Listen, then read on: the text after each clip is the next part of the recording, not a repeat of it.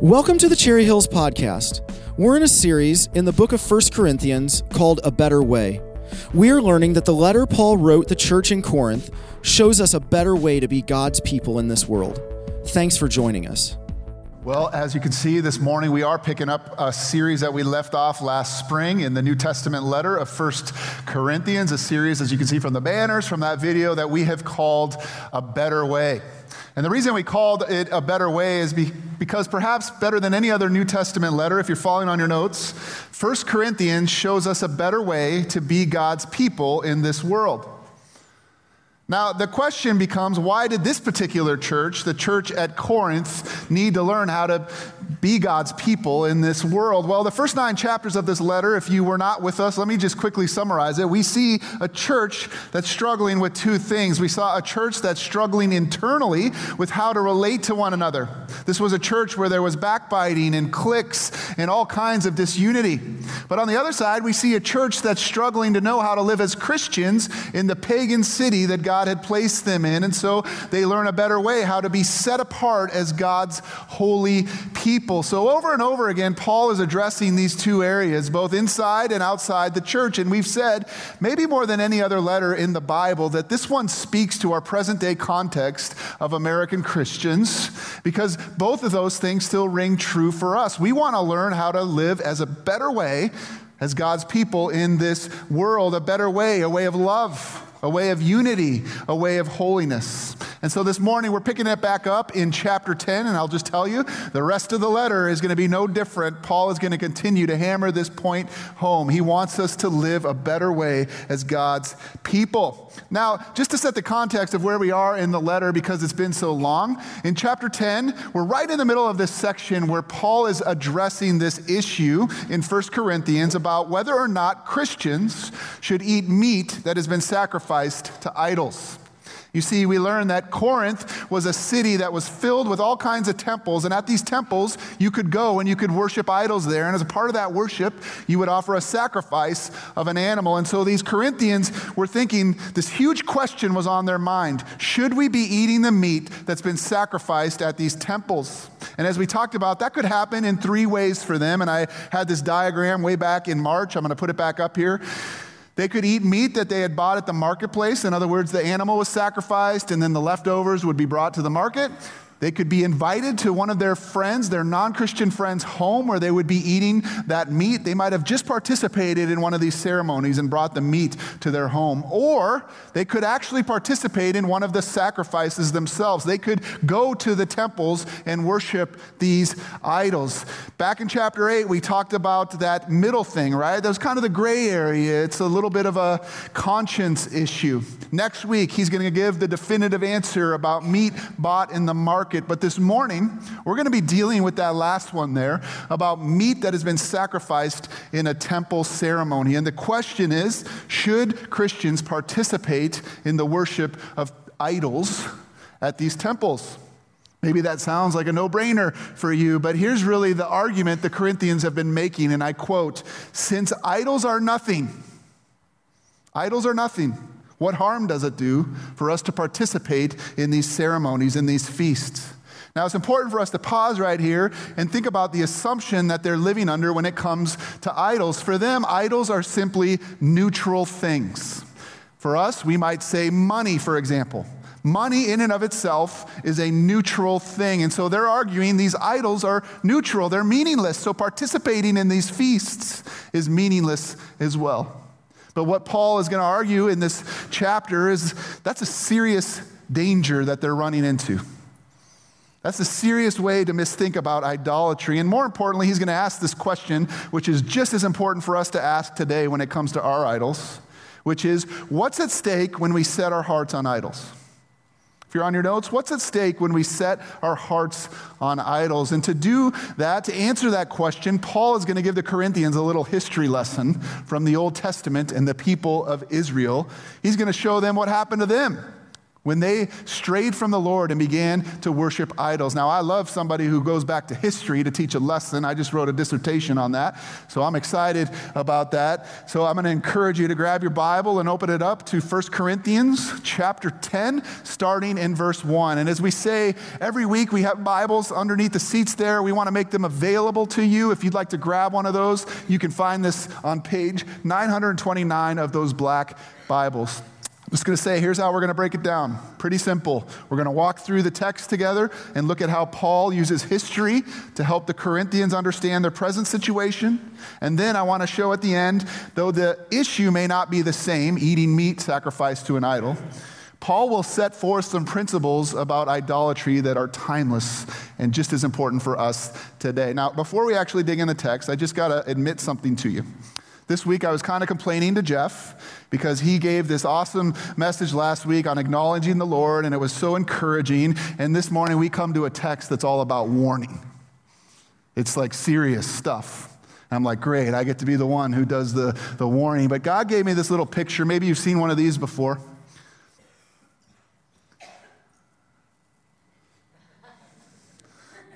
You ever seen one of those? Now, when you come to a stop sign, you can have one of two responses to that stop sign. Your first response could be, ah, who is the killjoy who is ruining all my fun and put this stop sign here? Or number two, you can think, huh, there must be something I need to pay attention to at this intersection. I'm grateful for the fact that somebody thought about that and put this stop sign here. Now, I'm just going to say, passages like the one we're looking at this morning have the same kind of interpretation for us. We either say, God is such a killjoy. Why is he taking all the fun out of my life? Or we can say, I'm grateful to God that he gives us these warning in scripture so that we can learn to live a better way. Obviously, I've been praying for you this week that you would think of it as the latter. But let's look at this warning passage together, if you will, by starting in chapter 10, verse 1. I'm going to start by reading all the way through verse 5. It says, For I do not want you to be ignorant of the fact, brothers and sisters, that our ancestors were all under the cloud and that they all passed through the sea. They were all baptized into Moses in the cloud and in the sea. They all ate the same spiritual food and drank the same spiritual drink, for they drank from the spiritual rock that accompanied them, and that Christ was that rock. Nevertheless, God was not pleased with most of them. Their bodies were scattered in the wilderness. So, right here, we see Paul is beginning to compare the Israelites to what the Corinthians and even us still today experience as Christians. And he does that by pointing out several blessings that the Israelites actually got to experience. First, we see they were led by God Himself in the form of a cloud by day and a pillar of fire by night. And he says, similarly, think about this. If you're a Christian, you are led by God, by the very Spirit who indwells in you. Number two, they were baptized as God's covenant people by walking through the Red Sea. Obviously, this doesn't mean that they were immersed in literal water. Baptism is just suggesting they were God's covenant people under the leadership of Moses. And in the same way, as Christians, when we are baptized into Christ, we're promised that God in Christ will lead us and guide us in all ways. And then finally, they experienced the blessing of God giving them manna from heaven to eat and water from a rock to drink on occasions when they otherwise would have died from hunger or thirst. And similarly, we have all our needs met fully in Jesus Christ, and we remind ourselves of that on days like today when we take the bread and we take the cup of the Lord's Supper. We remind He's provided what we need. But here's the point Paul wants to make it's in verse 5. If you're on your notes, None of Israel's blessings guaranteed the promised land. None of Israel's blessings guaranteed the promised land. In fact, only two adults from that generation made it into the promised land Caleb and Joshua. Don't miss it. Some people argue this passage is about losing our salvation. I really don't think that it's what it is because the people of Israel were still under the covenant promise of God, but here's what happened they did not get to experience the fullness of God because they died in the wilderness. God envisioned something much greater for them. And yet, because of their disobedience, and we're going to see what that was in the next section, Paul is making an important point that we would do well to heed today. This is a stop sign. If you're on your notes, just because we are in Christ doesn't guarantee the fullness of Christ. And I thought of a way to try to simply illustrate this, so bear with me here, but I want you to imagine yourself going to a pool. We did that a lot this summer. Now, there's two ways you can be in a pool. You can stand in the shallow end of the pool and never move. I mean, technically speaking, you're in the pool, right? Or you can enjoy the pool for how it's supposed to be enjoyed. You can dive in it, you can jump in it, you can play basketball, you can do all the things that the pool is intended to do. So that's the picture Paul's giving here. The Corinthians are arguing that, listen, we're in the pool. So we can pretty much do whatever we want with the freedom God has given us, including attending these idol feasts. But Paul is saying, no. The abuse of that freedom is going to lead you to missing out on the promised land or the fullness of life that God desires for you to experience. So look to the Israelites of old. We still can today. They experienced these incredible things. If you read the Old Testament, it's amazing. They experienced redemption and baptism and God's continuing help, this manna that came from heaven every morning. And yet, all of them perished in the wilderness except for two. How we live in the pool really matters, especially when it comes to idolatry. So don't make the same mistake that the Israelites did and lose out on the promises God has for you. Paul makes this abundantly clear in the next verse, which is on your notes. Would you read it out loud with me there? It says, Now these things occurred as examples to keep us from setting our hearts on evil things as they did. Paul wants us to understand that the Bible is more than just history, though it is history. It's history that has a lesson for us, or a word for it is it's a type. A type is something that points to a larger lesson. I'll give you an example. The Exodus as a whole is a type of what Christ accomplished on the cross. It's an example, right? The people, yes, in history were freed from slavery. But that's also a type of Christ freeing us from our slavery to sin. And so he's saying, look, look to the Israelites. Use history to your advantage as a lesson for your generation.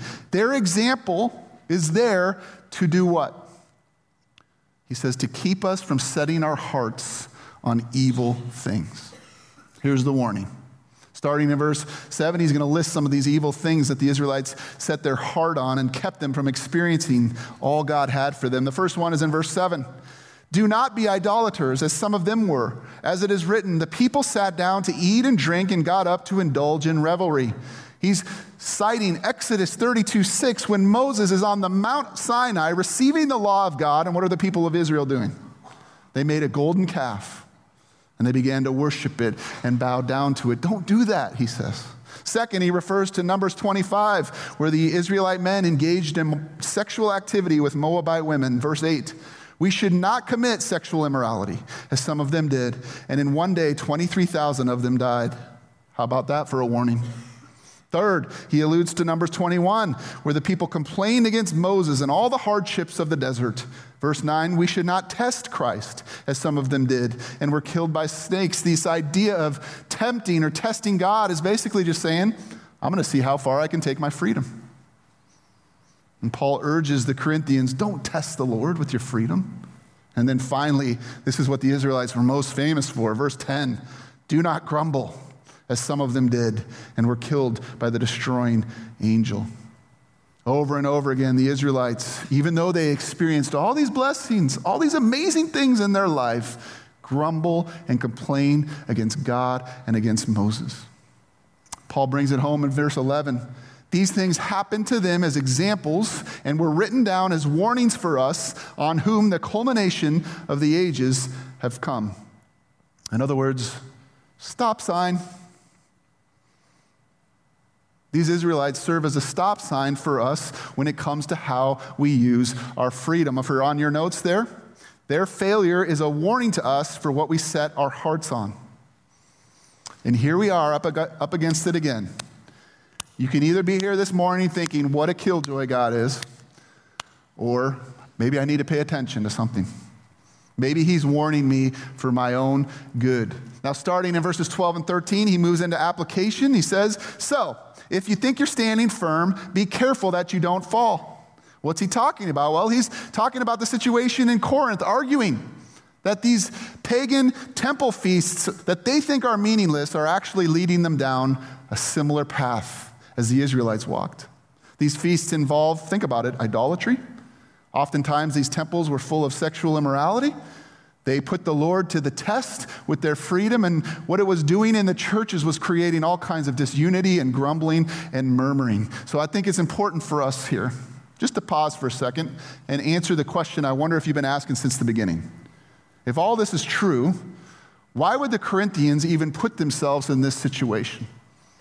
Maybe you heard the whole context this morning and you're just like, I can't even wrap my mind around the fact that these Christians would want to go to these temples and worship these idols. It's a great question. And it really leads to the first principle I want to set forth about idolatry that applies to us still today. If you're on your notes there, there's always a why behind our idols. In other words, there's always something behind the something that's motivating us. To us living in the 21st century, we read this and think, this makes no sense. It's pretty black and white. Why would they be putting themselves in this situation to go to these temples and worship these idols? It seems so clear, but I wonder if these Corinthian Christians were to come to America today and observe our lives as American Christians, do you think they might say the same thing about stuff? Wait, why are you doing that? Why are you putting that thing in your life? We're going to talk more about the why of our idols later, but let's look at why. It's quite simple for the Corinthians why they're going to these feasts. You see, by not partaking in these temple feasts, they were losing their standing in society. I'll say that another way.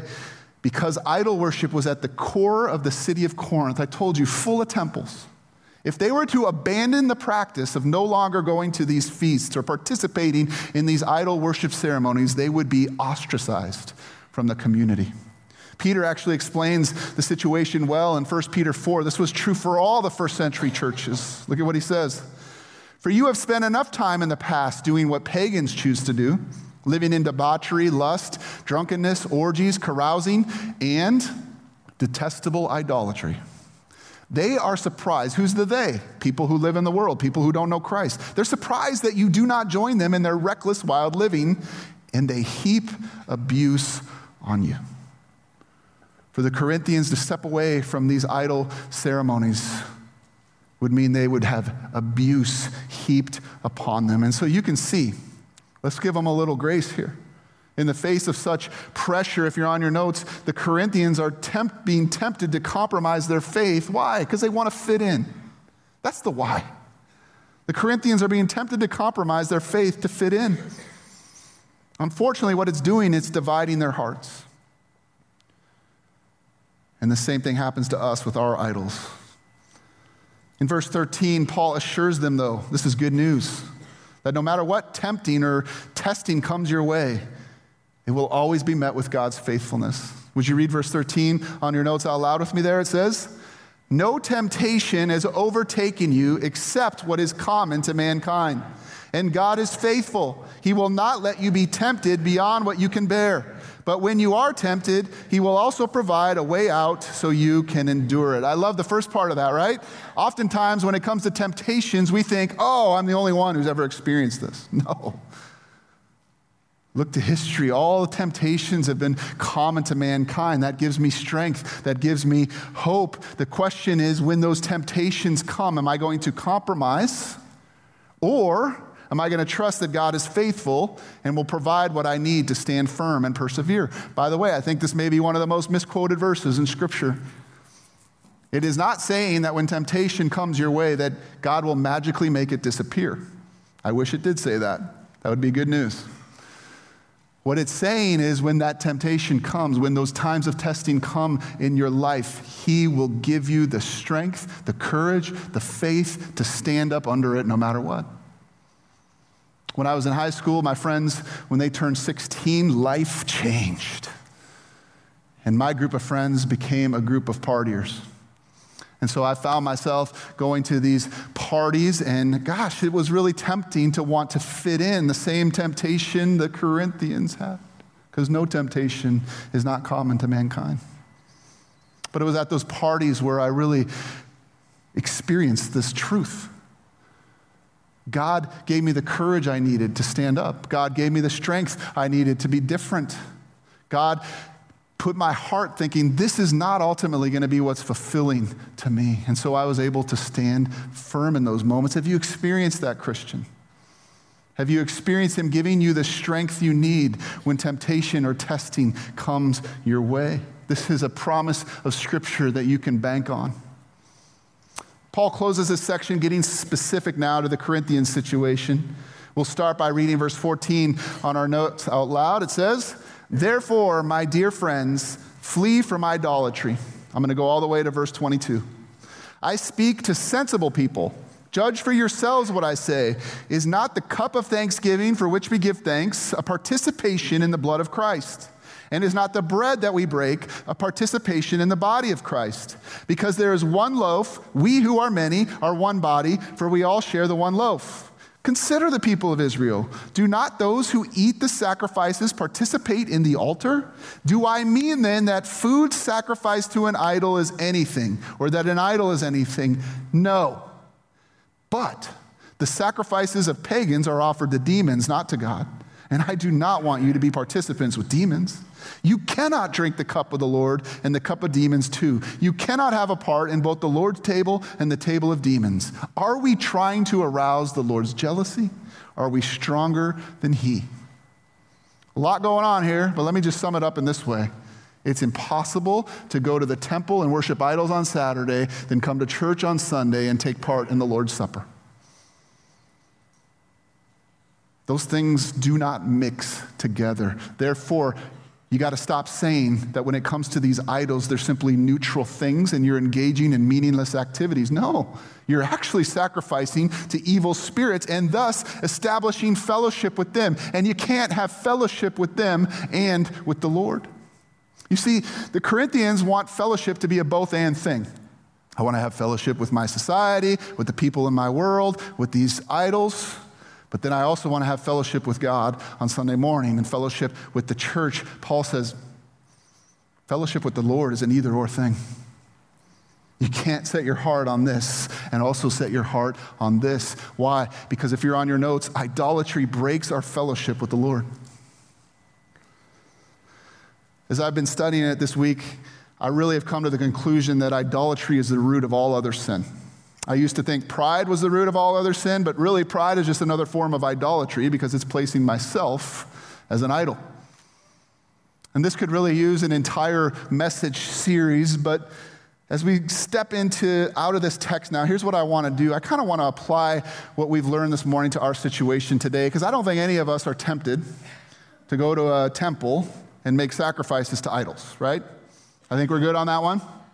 I do, however, think that there are idols in our face every single day, and we're tempted to compromise, just as the Corinthians were. Of course, you know I'm not talking about statues made of wood and gold. I'm talking about something much deeper. And so, what does it look like for us to flee from idolatry, as Paul says? First, let's define what an idol even is. If you're on your notes, an idol is anything more important than God for our, you fill in the blank. Our happiness, our meaning, our security, our identity. St. Augustine, years ago, obviously, since he's dead now, said sin is disordered love. That is a brilliant understanding of what the Bible teaches about idolatry. Idolatry is loving things out of order. It is an excessive desire for even good things, things like material possessions, things like a career, family, marriage, achievements, work, independence, a political cause, human approval, romance, children. None of those things are evil in and of themselves. But when they get a place in our lives where we derive our blank happiness, security, provision, popularity from them, then we're giving them the place of an idol.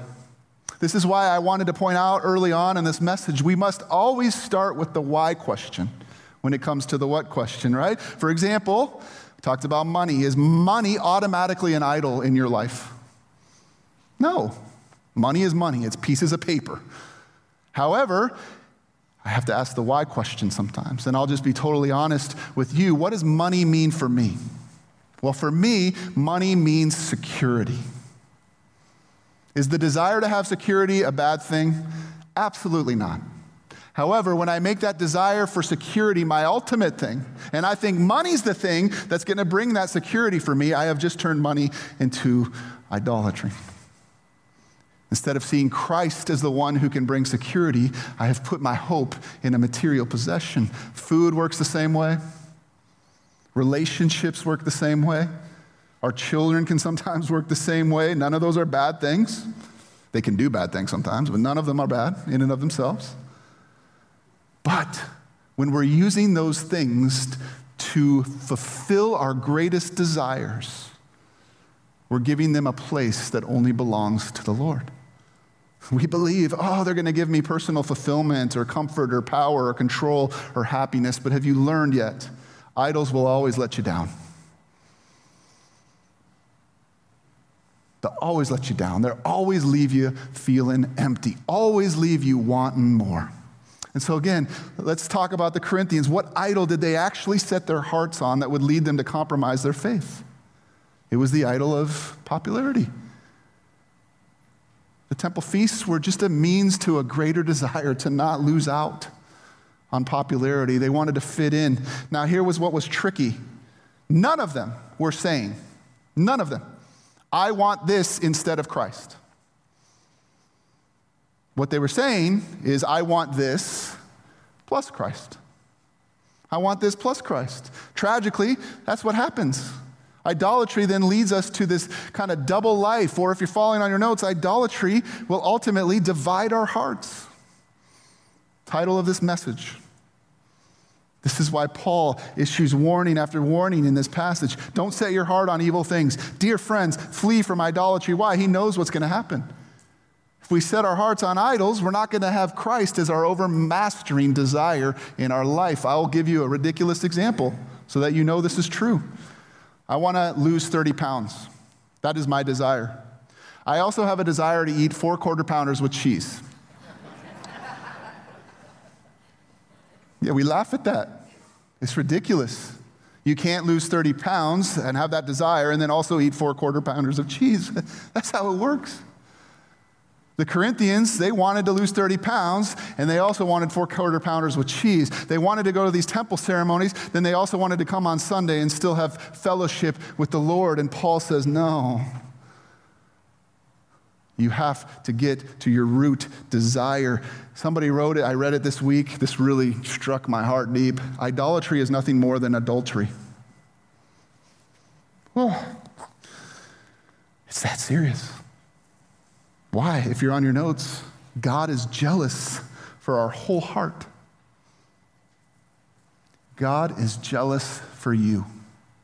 That's good news. That is why he issues warnings like this. He doesn't want you to have a divided heart. He doesn't want you to end up empty. He doesn't want you standing in the shallow end of the pool. He wants you to enjoy the life you are intended to live. Many of us are in adulterous relationship and we don't even know it. I'm one of them. Cheating on God. And God says, I want a monogamous relationship with you because that's the only way to have a fulfilled life, Steve. And so, how do we flee from those things in our life? How do we get to the idols of our heart? Well, I'm going to say this for a third time. You have to get to the why. You have to get to the desires behind the actual things. Or, as I said earlier, what is the why behind the what? So, I'll ask some questions for you. Why do you work the way you do? What causes you to eat or drink the way you do? What's the why behind the what? Why do I relate to my spouse the way I do? Why do I put my children up on a pedestal the way that I do? Do I often say things like, if I only had this, then? Or if I were only like this, then this would be true in my life. What are our desires pointing to? What is our end goal? I got to tell you, answering those questions, that's tough work but it will get down into the deep layers of your heart. And so, what does it look like to flee from idolatry? Number one, there, to flee from idolatry, we must ruthlessly expose the idols of our hearts to the light. We must ruthlessly expose the idols of our hearts to the light. Paul says in Ephesians 5 11 and 13, look at the screen here, have nothing to do with the fruitless deeds of darkness, but rather expose them. Everything exposed by the light becomes visible, and everything that is illuminated, it actually becomes a light. Do the hard work. Do the hard work of asking the why question. Bring it out into the light so that the Holy Spirit of God can expose it in your life and heal you. Some of us hear this and we're like, oh, I don't want to do that. This sounds bad. If you were working all day in the yard, doesn't a shower sound really nice after that? That's all this is. It's just saying, Lord, I'm going to expose my heart to you. I'm going to trust that you have the best life possible for me. And I want to expose these whys. Why my desire continues to come back after this or after this or after this. So many of us move along in life never asking the why question. One of the great things about communion is it's supposed to do that very thing. It's supposed to give us an opportunity to take some time out of our crazy, chaotic lives, slow down, and examine our hearts. Paul actually said that's part of what communion is. In the very next chapter, he writes in 1 Corinthians 11, verse 28 Everyone ought to examine themselves before they eat of the bread and drink from the cup. So that's what I'm going to have you do here in a few moments. Before we take communion together, we're going to just expose our hearts to the Lord, trusting He is a good God. He is a faithful God. He is a God who is not ready to hammer you. He is a God who is ready to love you and to help you get into the deep end of the pool. Second way to flee from idolatry, though, I want to make it this more positive, is to ruthlessly run toward the Lord. Like, duh, right? Make him the greatest desire of your life. The context of 1 Corinthians 10 is the last part of 1 Corinthians 9, which I know was many months ago. So let's remind ourselves what he wrote right before this chapter. He says, Do you not know that in a race all the runners run, but only one gets the prize? Run in such a way as to get the prize. Everyone who competes in the games goes into strict training. They do it to get a crown that will not last, but we do it to get a crown that will last forever. Therefore, I do not run like someone running aimlessly. I do not fight like a boxer beating the air. No, I strike a blow to my body and make it my slave, so that after I have preached to others, I myself might not be disqualified from the prize. What's Paul saying? He's saying, having Christ as the desire of your life is not just going to happen to you. He compares the Christian life to a race. At our church, we compare it to a fight. We're fighting. It is a fight to make Jesus Christ the center of my life, the desire of my heart. I can't just show up to a marathon one day and go, I'm going to win this thing. No, I have to train. And in the same way, if you're on your notes, the Christian life is an intentional training of our desires. People don't understand this, but we can train our desires. Just like you can train for a race, you can train what you set your heart on. Psalm 37 4 says this. Let's read it out loud on the screen. Take delight in the Lord, and he will give you the desires of your heart. Do you believe that? The real desires of your heart will come when you take delight in the Lord. But as we learn in our Names of God series, God will not force himself on you. He waits to be wanted. But the promise is the same today as it was for the Israelites and for the Corinthians. It's the promise Jesus gave every person who would come and follow him in John 10 10. The thief comes only to steal and kill and destroy, and I'm telling you, that's what idols do. But I have come that they may have life and have it to the full. Is that what you want? Is that the true desire of your life? Not just lip service? Then it's going to mean organizing your life around spiritual practices that orient your desires toward the Lord. What am I talking about? I'm talking about being in the Word. I'm talking about prayer. I'm going to mention the F word here. I'm talking about fasting. What better spiritual discipline to break ourselves free from the idols in our life than fasting? I'm talking about surrounding yourself in intentional community with other believers who can speak truth and grace into your life. talking about singing. I'm talking about coming to church and gathering together as God's people. All these things that we can train ourselves in, the very, very same things Jesus trained himself in. As we do that, I promise what Jesus promised in John 10:10. 10, 10. You will find the fulfillment that you're really searching for. We won't just be in the pool. We'll be enjoying the pool the way we were meant to. Amen. Let's pray. Lord, we thank you that you love us enough to issue these kinds of warnings to us. And again, I'm praying right now, aware that there may be some people who hear this and think, oh, you're an angry God, you're out to get us. Would you dispel that lie from them? Just as a stop sign serves as a warning for our good, there are places in Scripture that are there for our good, though they're hard to hear. We confess to you that our hearts are idol factories. But we also say to you, we want to set our greatest desire on you.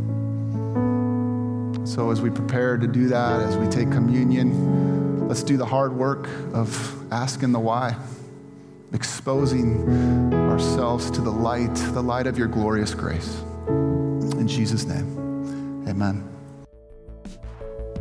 Thanks for joining us today.